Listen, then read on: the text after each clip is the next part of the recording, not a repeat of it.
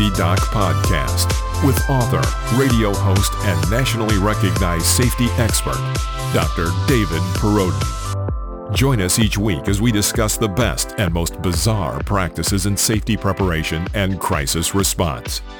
Follow Dr. Perrodin on Twitter at SafetyPhD. And remember, the truth will keep you safe. This is Dr. David Perrodin, and I want to thank you as we begin another journey into school and community safety. If you're looking for industrial safety expert, Appalachian State University professor Dr. Timothy Ludwig, please visit www.safety-doc.com. Again, that's Dr. Timothy Ludwig at www.safety-doc.com. So I felt bad about something that happened over a month ago. And I know it's something I shouldn't be bothered about because it wasn't intentional. And, uh, you know, things happen. But uh, I work for the School for the Blind. And uh, one of our students, our older students, Felix, Friday the kids go home early because some of the kids actually fly home. Uh, others, you know, by bus and different transport and things like that. So really, once you get 1.30, 2 o'clock, day is pretty much done. Um, so Felix is an awesome, fun, creative young man. Okay, and uh, he he's asking me. He's like, "Hey, what what's what's the temperature outside?" Uh, because I need to know what to wear um, for the trip home. And and guess what? You know, I'm thinking I am convinced it is 45 to 50 degrees outside. I had not been outside since the morning, but there was a little bit of of of it. I thought, you know, water melting off the roof and and whatever, and uh, so I, I'm convinced it's sunny. No empirical evidence to back this up whatsoever that uh, that it's warm. So I tell Felix, I'm like, Felix, it's it's warm outside it's up to you if you want to wear a jacket. Like that's your call, buddy. Not my call on that. But so the deal though is if he packs the jacket, it goes into his bag and then goes underneath in the bus. Okay. And so you have no access to it. Once the bus starts rolling, that's the deal. Okay. Whatever you've put away, you don't get until your stop. Um, so he said, "Yeah, if that's the case, I'm I'm not going to wear a jacket. Then it's just something extra and you know bulky and whatever." I'm like, "Yeah, whatever, whatever." So later that day, I get done with my stuff. I go outside in my car, open up the door, hit with this piercing blast of like Arctic wind, and the temperature is like 25 not including whatever the wind chill is driving it down to 20, 15 or whatever. And it is freezing. And I'm like instantly thinking, I just told Felix like a couple hours ago, it was like 45, 50 degrees sunny, spring like weather. And I'm imagining him, you know, getting on the bus and kind of shivering and being like, what's the deal here? I thought I could trust this guy. Um, so it bothered me because I I didn't intend to do that, of course. Checked in with him the next week. I'm like, hey, I was at ride home? And uh, he said, yeah, I wore my jacket after all. Wore my jacket, you know. So I'm like, ah, crisis averted. So talking about Felix, you get some interesting requests with older students. Um, maybe just in general, but he said I bought a lot of seeds tomatoes, squash, green beans, carrots, everything. And I'm going to be building a garden in front of my house. And I need to enrich the soil for this garden. The kid's into this. He knows this stuff. Or kid, you know, but he's young adult, young adult. Um, he knows this stuff. So he's talking about ways he can do this. And I said, You know what, Felix? I said, I burn hardwood to heat my house. So I clear out buckets of ash, like very fine ash.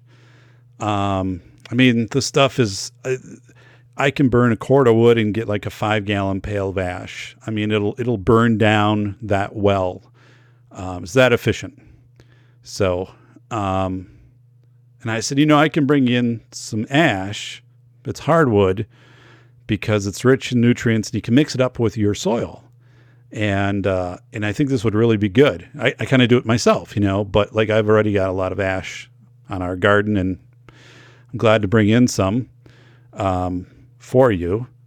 And uh, so you said, yeah, yeah, I totally, I totally would go for that.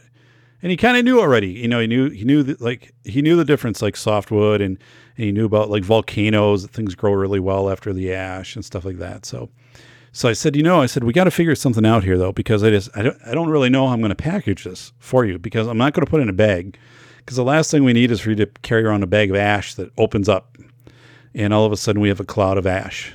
Um, and you know, I I don't let me think this out. And he's like, well, how about we put it in a sack? I'm like, I don't like that idea either. I'm back in my mind, I'm thinking, why don't we put it in a big urn? Be kind of fun, write somebody's name on it, but probably not appropriate. Um, so came up with I have a couple uh, empty uh, coffee containers. Uh, I, I don't know, you know what they hold a couple quarts or whatever. Um, so I'm going to just fill it in there and, and use like the industrial duct tape to, to tape them down on each side so they don't open up. And then just take with a marker and write on um, wood ash. Okay. So he's not able to read them. It's blind, completely, completely blind. Had a sight once, but it's blind. Um, but obviously, anyone you know, like, what is this? Why, why you got two weird containers of coffee? But um, so yeah, so I'm looking forward forward to doing that. But um, interesting, interesting stuff. You know, we've had some fascinating guests on the show the last four episodes. So today needed to be the break from that. And I have guests lined up. And hey, the analytics, the ratings are great. Shows with guests do really well. Shows with the safety doc do okay. Um, but shows with guests do really, really well. So I want to talk about those four guests, and, and I've had some time to think about those shows and reflect upon those. Um, so before we get in that, though, thank you for listening to the Safety Doc podcast. I am Dr. David Perrodin, host of the show. We are in podcast 65, and it just seemed like the right night to do a podcast. I've, I've got things kind of written out somewhat here written out on this note card, front and back, for those of you watching, which are very few, but it is. Uh, I usually type out everything for the shows, but tonight felt like the night to do the show. I'd done some other work. I have clients. I do safety consulting with um, different parts of the country, and I did some work for a client tonight where I needed to record some things, and I just felt like tonight's the night to uh, to record the the show. So I'm sounding in good voice tonight. Must be a very important message. So thank you for listening to the Safety Doc podcast on the 405 Media out of Los Angeles, California, with John Grant, the 405media.com. This show airs at 2 p.m. PST Monday through Saturday. Uh, you can find the show there. I also post a 500 to 1,000 word blog post for every show. So you can learn more about uh, the topics, if there's guests, anything I mentioned, any studies, they're all linked out there. So that that's nice. I do that. It's condensed. You're not going to waste a lot of time. I mean, in a couple minutes, it's done. Um, so yeah, I do that. Check that out. Thank you to Sprigeo, S P R I G E O, Sprigeo, Sprigeo.com out of Santa Barbara, the nation's leader in online bullying and school safety reporting. Sprigeo.com. So, and thank you to all of you. You're not the typical listeners. You want to have rhetoric free information. We talk about safety, but we have just discussions in general, I think, about um, how we, we keep our agency and purpose and perspective in a world which has really got a lot of wonky things going on. Um, and if we just look at the last four guests, um, Jim, Hector, Justin, and Trip, wow, what what different perspectives from all of those folks. So I did get called out by a good friend, fellow podcaster, Aaron Clarey of the Clarey Podcast, Captain Capitalism.blogspot.com. And Captain, I did notice on um, one of your responses to a client who wanted to become a Gen Xer, you threw in some sound effects at the end. Didn't know if that was a little homage to the safety doc or what that was, but Aaron called me out on uh, might want to scale back some of the sound effect stuff. Um, I think it's a good idea. I was having a little bit too much fun, maybe with with adding in. Um, I think there's a place for it, uh, but yeah, it takes a long time to edit, folks. When you put sound effects in a podcast, especially when you're doing like two hours, which will not be today, by the way. Um, we won't be that long. We'll be like about an hour, but it takes a long time to edit edit sound effects in and and so actually you can easily adds five to six hours to a podcast if you go in and you try to match up so if someone is snowshoeing that you have snowshoes in the background or fishing or you know whatever it is or a car driving by um, and you know it, at some point it gets to be a little a little too much. But you know aaron though hey i did listen again to my interview with tj martinell and and thought, you know, yeah, some of the sound effects, maybe the, the music stuff got a little over the top, and I probably had the volume up a little too much on sound effects, but I still think it's a it's a really good podcast. Um, and people, it for my analytics, it is approaching a thousand downloads, uh, which is phenomenal. Uh, again, this is kind of a niche market, and or niche market, I guess. And of course, you know, it is just frosting whoever watches on YouTube. I know there'll never be a, a, lot of people that do that, but some people like to do that.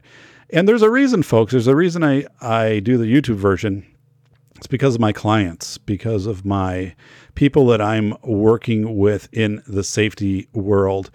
Um, they want to be able to see one, who I am, second, um, that I can present on a topic, and I think third, also that I can interview and, and have discourse with other people. So usually they want to see clips of shows if if you know they're interested in doing some work with me. So the podcast being on YouTube does serve that purpose.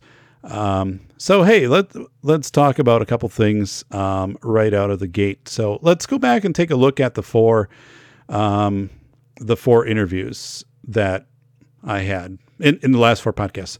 Uh, Jim Mallard, of um, the Mallard podcast, which has been um, rebranded as Radio and Podcast. Uh, Jim, incredible guy, gets these great interviews. And uh, I was able to actually um, have him help facilitate my interview with Trip Elix, Elix because Trip had been on his show.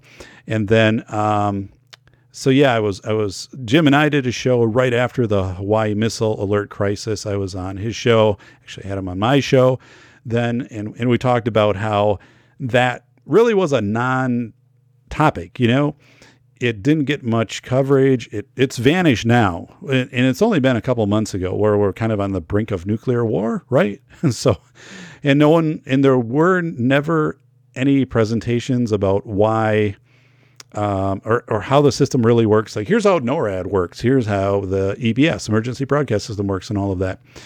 Um, so there, there are certain things that Jim and I talked about. If that didn't make sense, and then it got real murky, and all of a sudden the person who was involved in it got reassigned and then got fired, and later, and all of that stuff. But there's reasons we we we pontificated why that might have happened.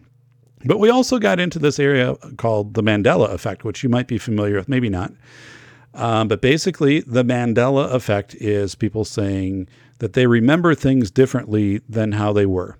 So, just taking you off the, the top there, Mandela, President Mandela, people will remember him as dying in prison when actually he didn't die in prison. He lived, I don't know, seven, nine years later.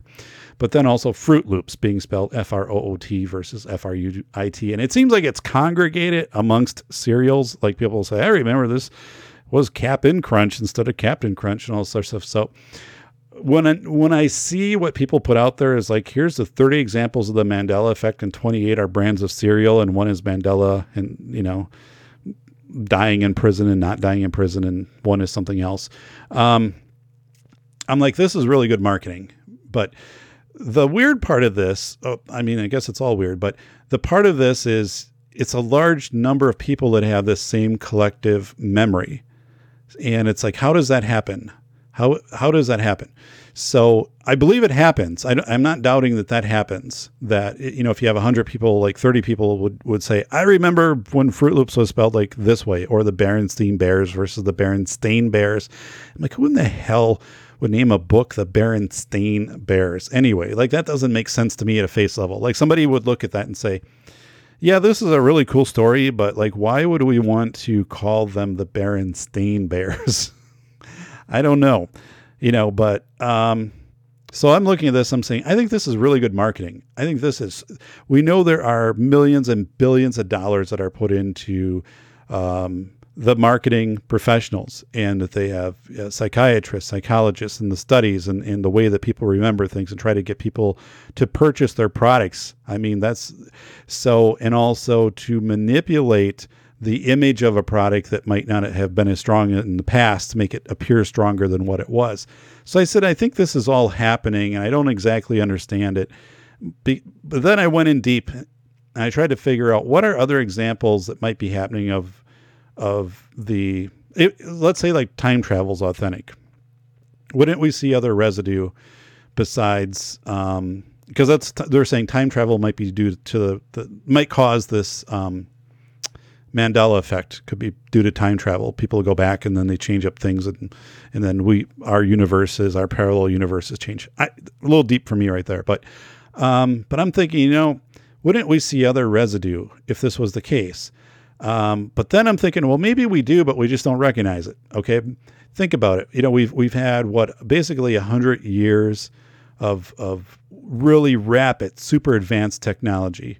And and where we've gone even with like a microchip and and things like that. And and so you know i'm thinking yeah i i don't know. There's other parts of this that i'm trying to put together some missing pieces to at least have some be a part of the conversation be at the table on this mandela effect so it's really cool. I want to get a follow up with Jim on that, maybe on his show. Um, I don't think it pays to talk about the Hawaii crisis because it's like crickets chirping on that. There's nothing, but I think this Mandela effect.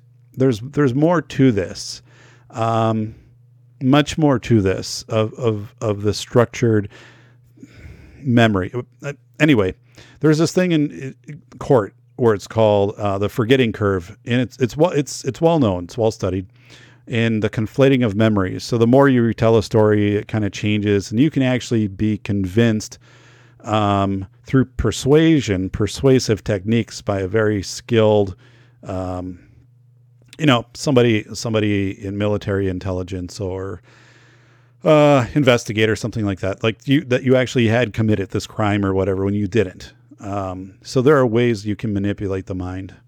But anyway, I want to talk more about that with Jim and maybe if we can get somebody else in the loop on that because I think something's there, but I don't think your strongest argument for like the Mandela effect is to start to bring out cereal boxes and say, I remember this as this, or I remember Oscar Mayer as being spelled, you know, this way or whatever, or this jingle was different. I'm like, I don't know. And, and there, there are things like I go through on the list. I'm like, no, like I don't, that doesn't I remember this as being like this. Like I don't ever remember this being a different way. So, um, anyway, Hector Solis. This was possibly my best piece of journalism ever. Um, when Hector and I paired up and worked on the grooming, um, child trafficking piece, and that got used also with uh, graduate students in a course that I was teaching. So very, um, very popular piece. Uh, it was the best blog post I ever wrote. And Hector and I worked for weeks putting that together. Now, Hector had done a ton of interviews and research and, and with his awareness podcast before all of this, but then just how we would put this together as as something for my show. We probably put about two weeks into that, and we tried to come up with with ways that parents or school official, oh, school counselors, whatever, but think maybe more parents, questions they could ask their kids if they were concerned about grooming. If they're if they think my kid might be my kid might be getting groomed. There might be something going on here. I need I need to find out more about this. And there isn't really a question set out there for that. And there isn't an input set meaning questions y- you put forward of of re- reporting like I'm I'm being groomed. And most kids or young adults or even adults that are groomed um, he gave the story in one of his podcasts about a college um, lady in college, I think, planning on going to med school, one step away from that, and um, got involved with a groomer, and, and, and that was kind of the end. Um, but you know, there aren't the words, and and then once once you start to have this relationship with a groomer, and maybe you've exchanged an inappropriate inappropriate picture or something like that. Um, you know, you're 14 years old. The groomer's going to say, if you say anything, if you report this, that picture is going to be all over to your parents' workplace. It's to, I'm to post it in your neighborhood. It's to be online. It's to have your name. You're to be ruined for life.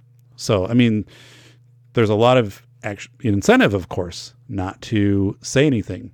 So there's very um, extreme tactics that these groomers will go through once they can build this relationship, then to make sure that these kids don't talk. So Hector and I came up with, I think, you know, it was seven or eight key questions to ask to, to try to elicit if there was something going on that might be grooming. And then I also worked um, with some of my clients in the school world on their user interface systems on how to capture concerns of grooming, which really is more third party. It's more like somebody else seeing it than someone who who comes and says, you know, I feel like I'm having too many text or too many phone calls from this adult or whatever. It usually is third party. You know, it's like my friend, you know, Sarah, whatever, she's totally changed now she's always like online and she's been getting these like um, phone cards sent to her or like money wired to her account. I mean, those are like, whoa, red flags. Like then you know that those totally fall into that, that area. Um, so to me, I thought that was one of the best public service pieces that this show has ever done. And I'm glad it was popular, continues to be popular in downloads. It means the message is getting out. People have contacted me, the work that Hector's done on that. And that's why I really appreciate the people that listen to this show that retweet and to get that out there. Because again, you know, if we affect a few people with this and that message, um, and someone's like, "Hey, I remember there was, you know, you, what, you're, you know, you're, you've got some concerns about, you know, your kids and and maybe you know some weird texting that's going on with an adult or whatever." Well, there was this podcast, and uh, it's this it's safety doc, safety doc um, guy following, and uh, I'm gonna find it. There was an episode, and uh, and and let's listen to it, or here it is. Like, and there's some things in there, and and and I think there's a blog post and whatever. So anyway, like that is really great scholarly work. And I was, I'm glad to have done that and to put the time into that with Hector. So just Justin, another interview, Justin Dooley, Justin Dooley. We did this interview um, on the night or bef- right before this this allegedly major storm was to hit. Okay, so which was called Mateo. Like, like they name snowstorms now. Never before in Wisconsin, but I guess Mateo. And it, never, it kind of fizzled. It wasn't much at all. So we, we do this storm, and, and it's timely because part of what we're doing is about safety in general in cars. But I kind of had mine themed toward like, well, if, if you're driving in, in, you know, slide off the road because of snowstorm, icy roads or whatever, here's what you should have. That was a fun interview. That was a fun interview with Justin. Uh, we had a lot of a lot of areas we roped around. He actually shared a story about when he was in high school. He, he tipped over his moped or whatever, like at an intersection, and instead of somebody yelling or, or coming out to, to help him, they they yell out the window, "Hey, like pick up your bike and get out of here!" Like holding up traffic, man. But uh, Justin, that was fun. We we brought in five items each so again, if you're watching the YouTube version of that episode, but we, t- we had five items each. I remember I had like a hammer, the special hammer that broke out a window, um, and an industrial um, glow stick type thing, and some stuff. And he brought in, you know, a safety kit and and I think um, we talked about jumper cables and stuff like that. And so it was fun. We're going to do another show in a few weeks. I'm not sure of the topic, um, but I but it's gonna you could you know I mean you you listen to it. We're gonna have a good time. We're gonna have a good show, um, and we're gonna do something again that's gonna have a top five. And, and we're to challenge each other who, who came up with the better top five. Got some ideas. Don't want to work on that or, or don't want to share too much on that right now. But uh, Justin Dooley, and then after that, totally shifted gears. Went to an interview with, uh, had Trip Elix on the show. Trip Elix. So he's published books on um, keeping kids safe and on also, you know, pers- your personal identity.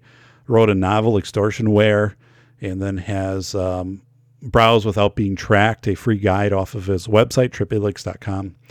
And, and, you know, so now Trip Elix really knows the side of the internet, kind of the underside of the internet. Um, how things happen when all of a sudden, which isn't all of a sudden, but you know, we find out, hey, half of the nation's credit was ripped off in a heist, you know, or whatever, you know, and so you're talking to somebody who knows how all of this happens and knows it really intense and deep. Um, so, you know, I get into that interview and am able to bring things to you that were far beyond anything I knew. Um, you know, like he's talking, you know, I was against the Tor browser in an earlier show. I think my tense trip to the dark web or whatever I called it. Um, about 10, 12 shows ago. And, and Trip was saying, no, you know, Tor is actually a good thing, the Onion router, that browser. It, it, you can get to a lot of sites without being tracked. That was his whole thing. Like, don't be tracked. Don't be tracked and he gave all of these tips of you know use um, you know the buy the cards um, like the gift cards and stuff like that and and use those and, and just ways to to minimize being a target of identity theft and and just in general like what's happening to your data like how it's being sold and just how corporations it's just crazy so he's an advocate on that um, and has has done a lot. Gave gave terrific advice. If you have kids and they're under 14, here's what you should do for their social media profile. If they're over 14, here's what you should do. And this whole thing too of like we can go dark on the internet, meaning like you could say, I'm not doing Facebook anymore. I'm not doing Instagram and all of these things, and I'm done. And he's the bad side of that. Like he's like, you can't do that. You cannot apply to colleges and not have a social footprint because that looks odd then you have to explain that. And the real world is you're going to have to navigate in a social environment in most corporations and things like that. So they're going to want to see that. He talked about if you're older than 14, you know, once you get 14 and stuff, if you can create like some essays or a blog, a scholarly type blog, as long as it's not political, you know, but you know, maybe it's cooking or weather or something else and and and stuff like that, or some history stuff. Um, that that is that really serves you well down the road because those types of things show up then for college admissions show up then in job searches and, and so forth. So really a cool show um, about two hours long edited down to that. We had a lot of content so we got it down to some core content. That show's performed really well too. Trip elix. So and trip would challenge me a few times um, on things because I said, isn't isn't the whole thing of like the economy about like we have to be consumers and it's a fiat currency and if that doesn't happen then whatever. And he's like, Dave, you're nope. Here's what's really going on. Thank you for tuning in to the Safety Doc podcast with the nation's leading safety expert, Dr. David Perrodin. Author, radio show host, university instructor, researcher, expert witness, and consultant powerful testimonials. Dr. Perrodin has a strong reputation as the go-to safety consultant, and he was still able to exceed our expectations. When we went looking for an expert in the field of crisis preparedness and prevention, David was the single person we pursued. Not easy stepping into the touchier subjects of life, but Dr. David pulls it off. Take a listen. Now, back to Dr. David Perrodin and the Safety Doc Podcast.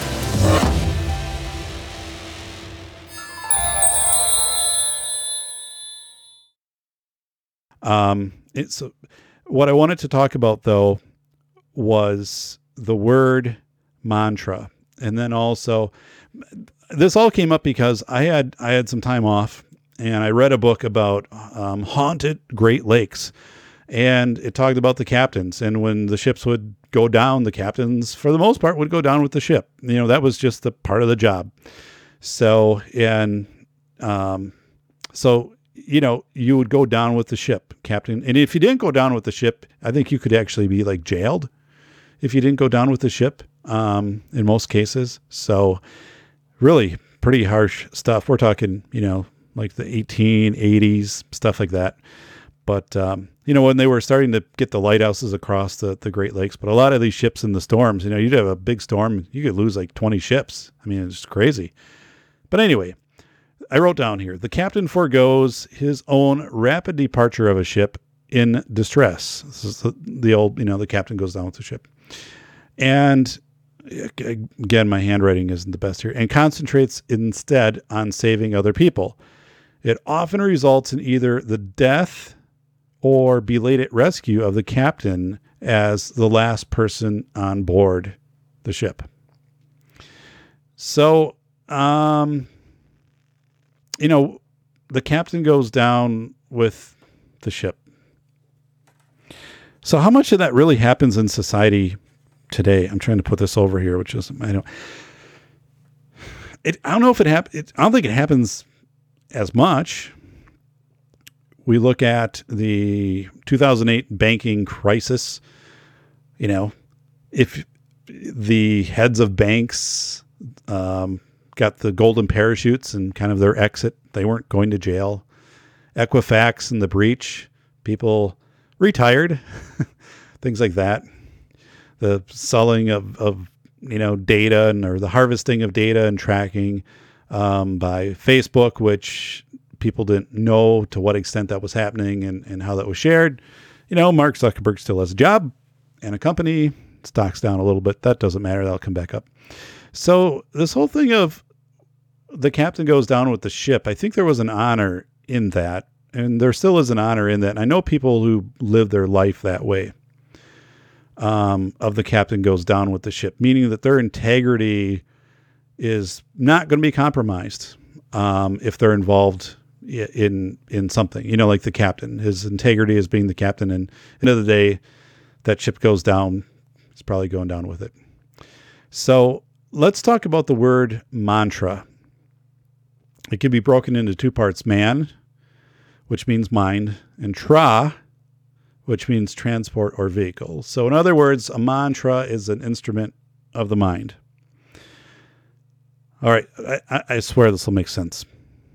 Okay, at the end of the day, the mantra is meant to bring you back to simplicity. So, your mantra is meant to be this very simplistic, kind of highway to your core of what you're all about. This is your mantra. It brings you back to that. We live so we live in a complex world. It's easy to get lost in the details. Mantras can help you circle back to the simplistic approach to life and focus on those things that inspire you and truly make you happy.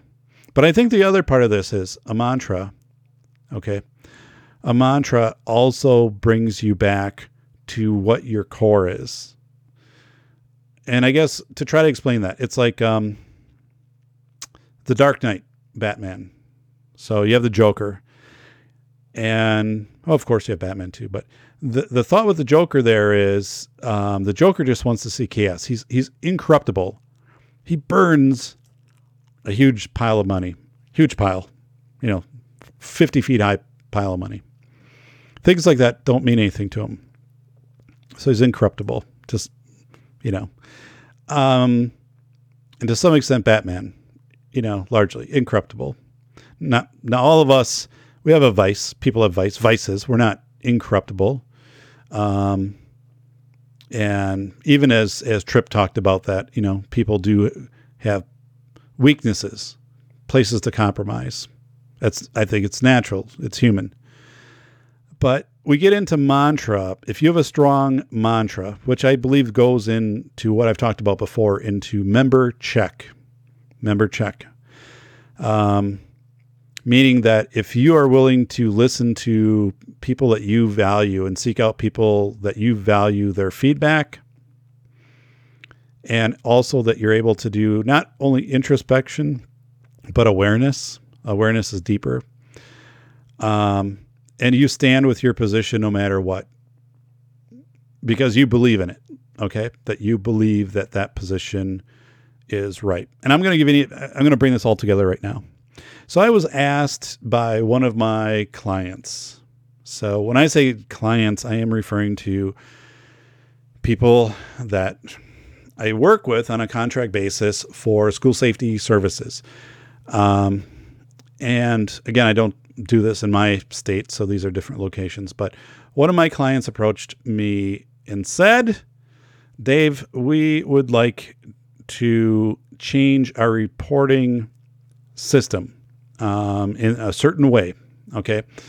And we want you to create this. And I was like, oh, okay. I, I'm looking at this and I'm like, the, I understand why you're doing this.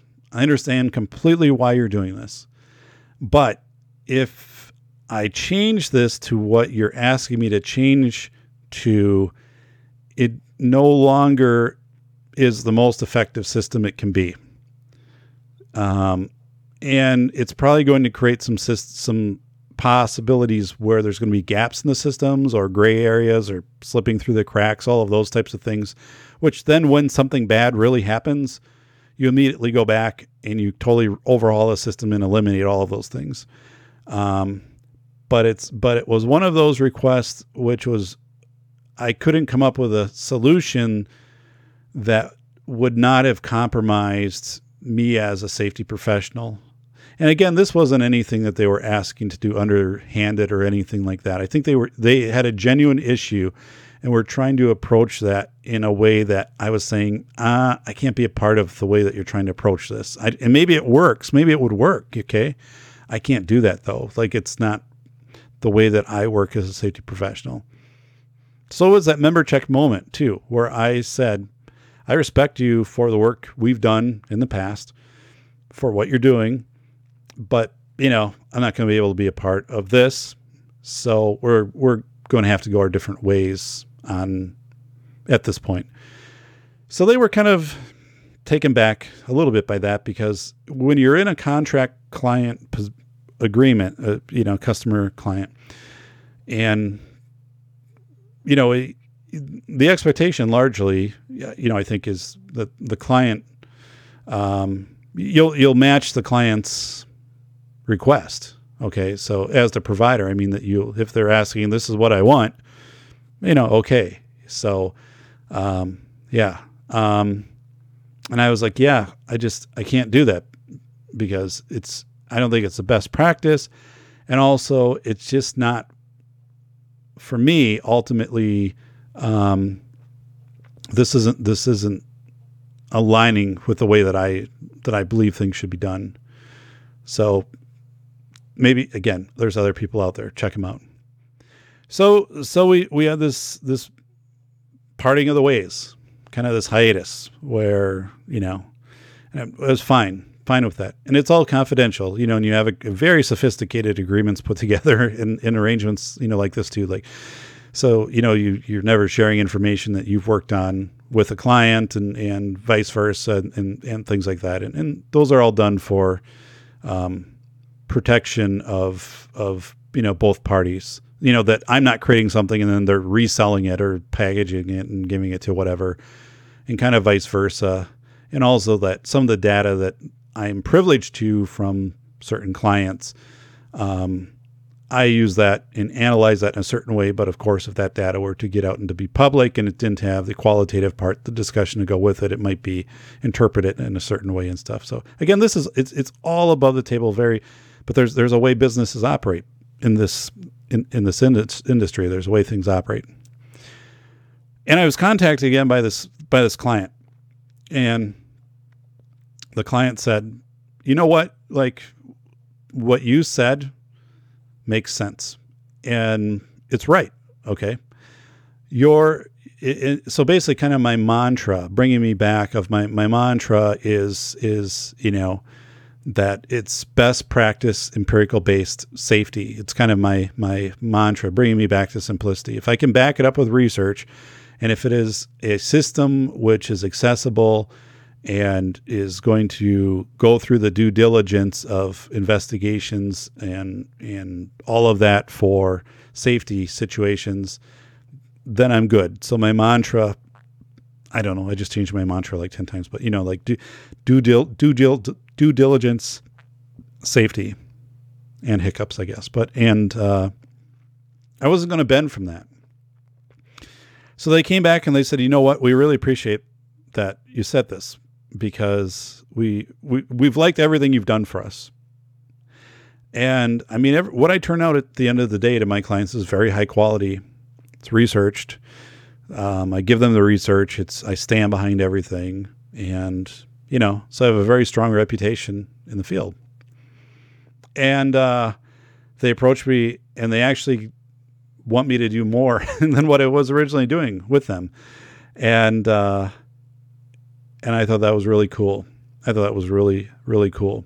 It it it showed one that they respected my opinion. I was strong to the mantra and also um, we have a lot of great things that we're going to accomplish together uh, going forward. And for them now, they also have a member check. They know, they know that I'm just not somebody out there that's getting a check from them. That if I don't agree with what they're saying or what they're asking or whatever, and we can't come to some kind of uh, workable means on that, that then I'll part ways. So they trust me. So it comes down to trust. It comes down to to trust and the ability to sometimes tell people I can't do this or I'm not going to do this because whatever. Um, that is a trust point. somebody does that, and even like just in life, somebody does that to you. Um, that's meaningful. That's me. That's somebody who cares about you and your best interest. Because I said, I don't think this is in your best interest to do this. Um, from my perspective, and maybe again I'm wrong, one person, but from my perspective. But again, people who tell you that, and what's your reaction going to be right away? You're going to be defensive. You're going to pull back a little bit, be like, "What? It's not what I expected." But at the end of the day, we want people around us who are going to be those member checks. We want those member checks. So the one thing with mantras, mantra gets mixed up a lot with intentions. Like here are my intentions. I intend to do this. I intend to do whatever. That's different though than a mantra. A mantra really drives down to that core. A mantra is where you will walk away because it just doesn't align to with what you are about. Okay? So I want you to think about that. I want you to think about your mantra and also intentions. And the la- and, and the worst thing I think you can do is especially when you have a, a good relationship with a client is to not be totally upfront and say if something isn't working um, to lay it out and and to part ways and ultimately if that client does rethink it it's because of what you've done and it's that trust factor.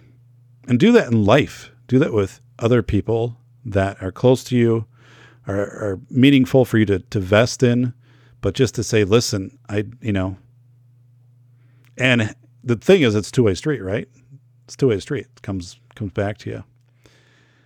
So, a couple other things here. Hey, I bought a leaf blower in vac, a gas powered one. First time, first time ever.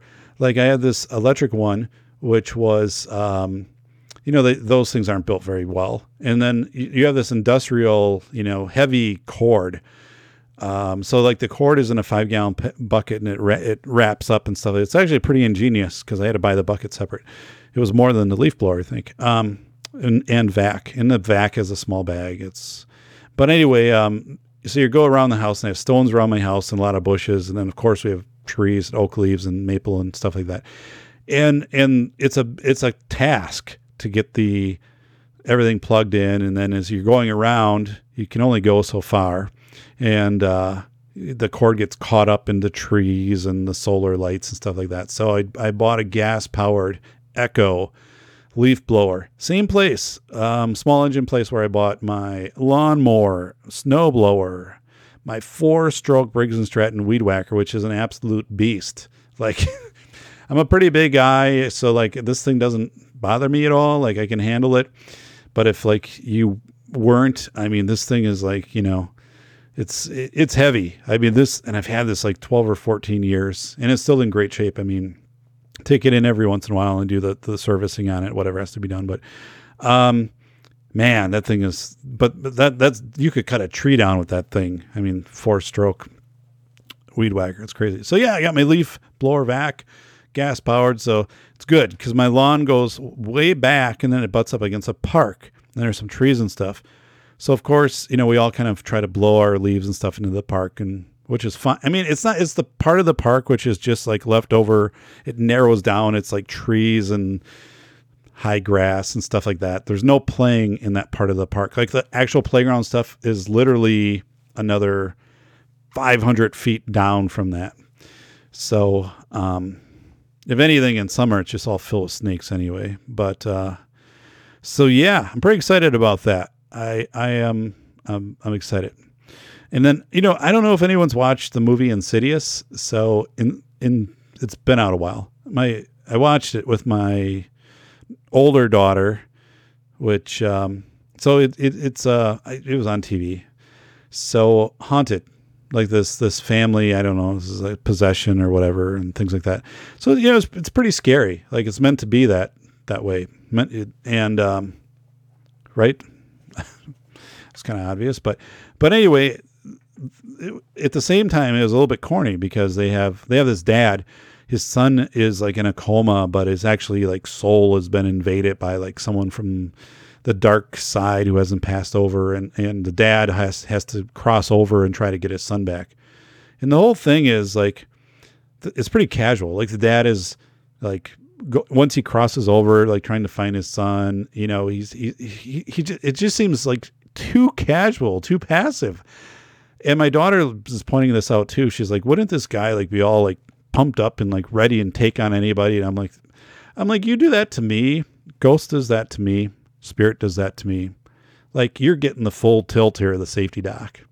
And actually, in this, the he's being coached by some some psychic or whatever on the other side, some medium. You can you can physically overpower him. You're you have the power of life, and he actually was able to push this guy down and be like, I'm lowering the shoulder and that guy is down or that ghost or that spirit. I'm like, I don't care. I am hunt. I'm, I'm in hunt mode.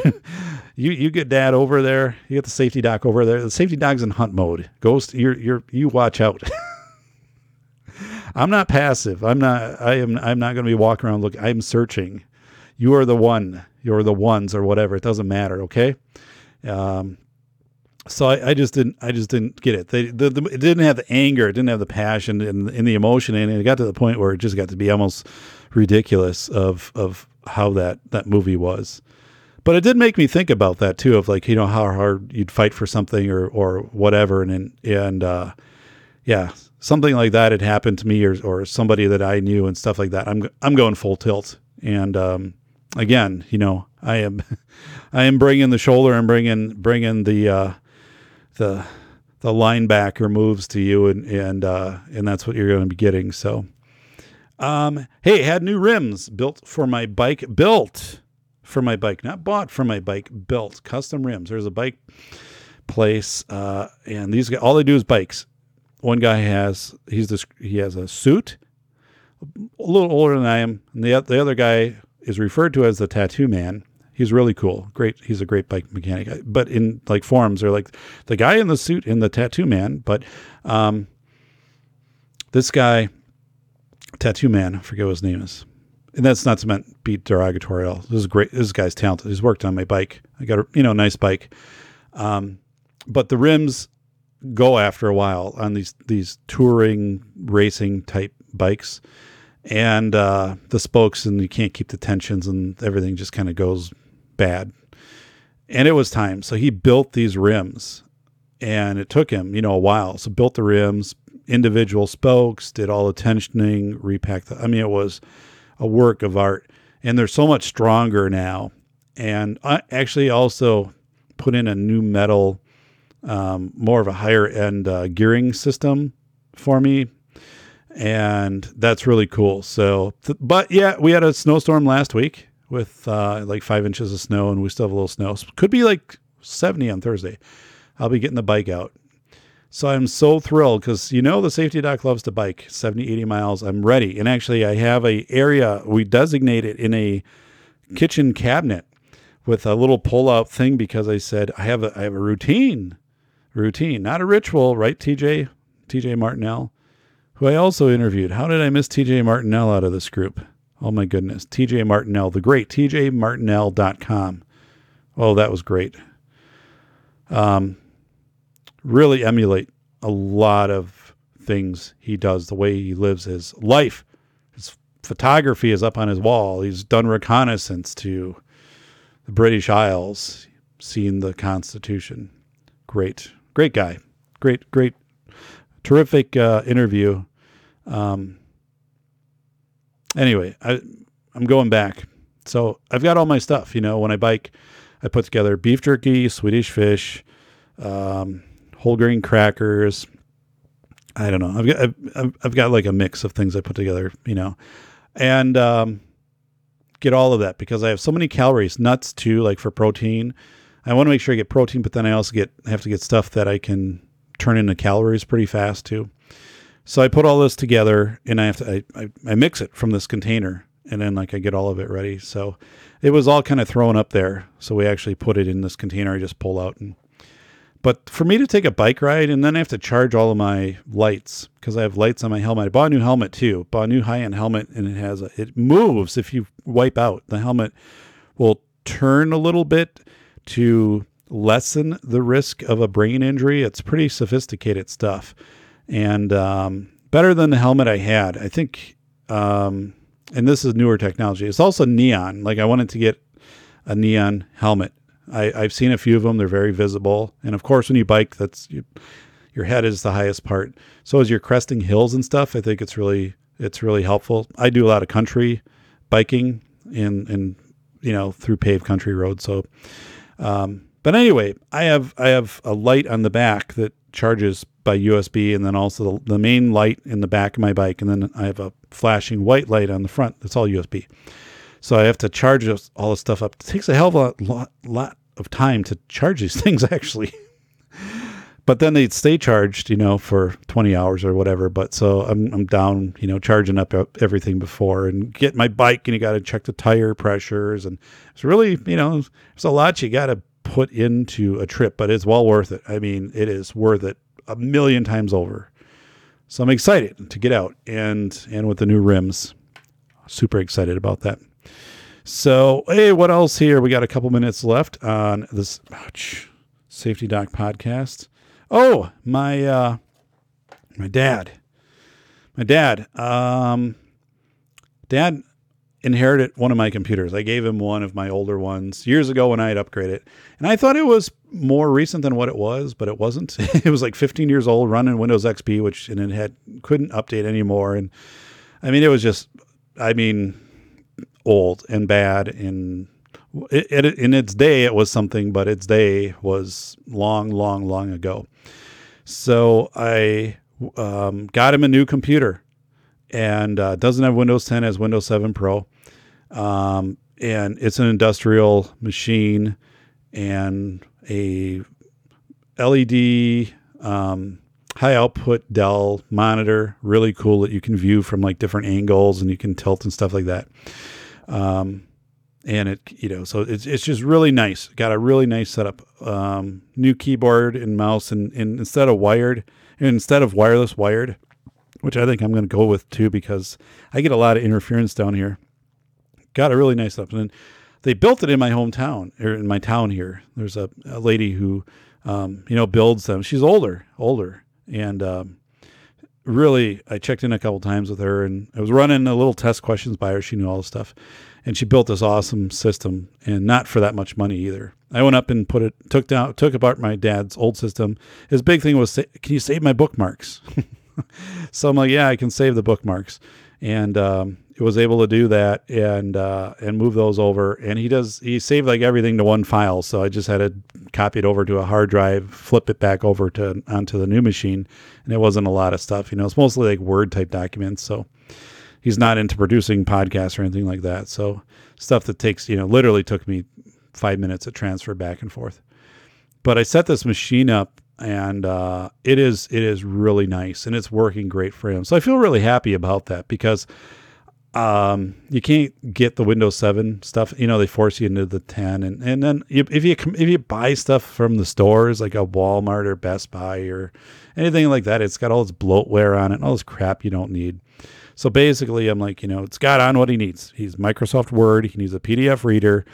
Um, he needs to be get, you know, be able to get to the net. He needs to be able to get to his printer and use a scanner and stuff like that. And so that's all I set it up for. Boom, set it up, and uh, it's really nice. So that machine is super well made. It's going to last him. And and I, we took the old one downstairs, and I'm carrying like the CPU unit my God, that thing was like 30 or 40 pounds. And like the new CPU is, you know, like five, eight pounds. The monitors maybe like less than a pound, even though it's 22 inch, you know, it's like, and, and this, this old stuff was just so heavy. It just, man.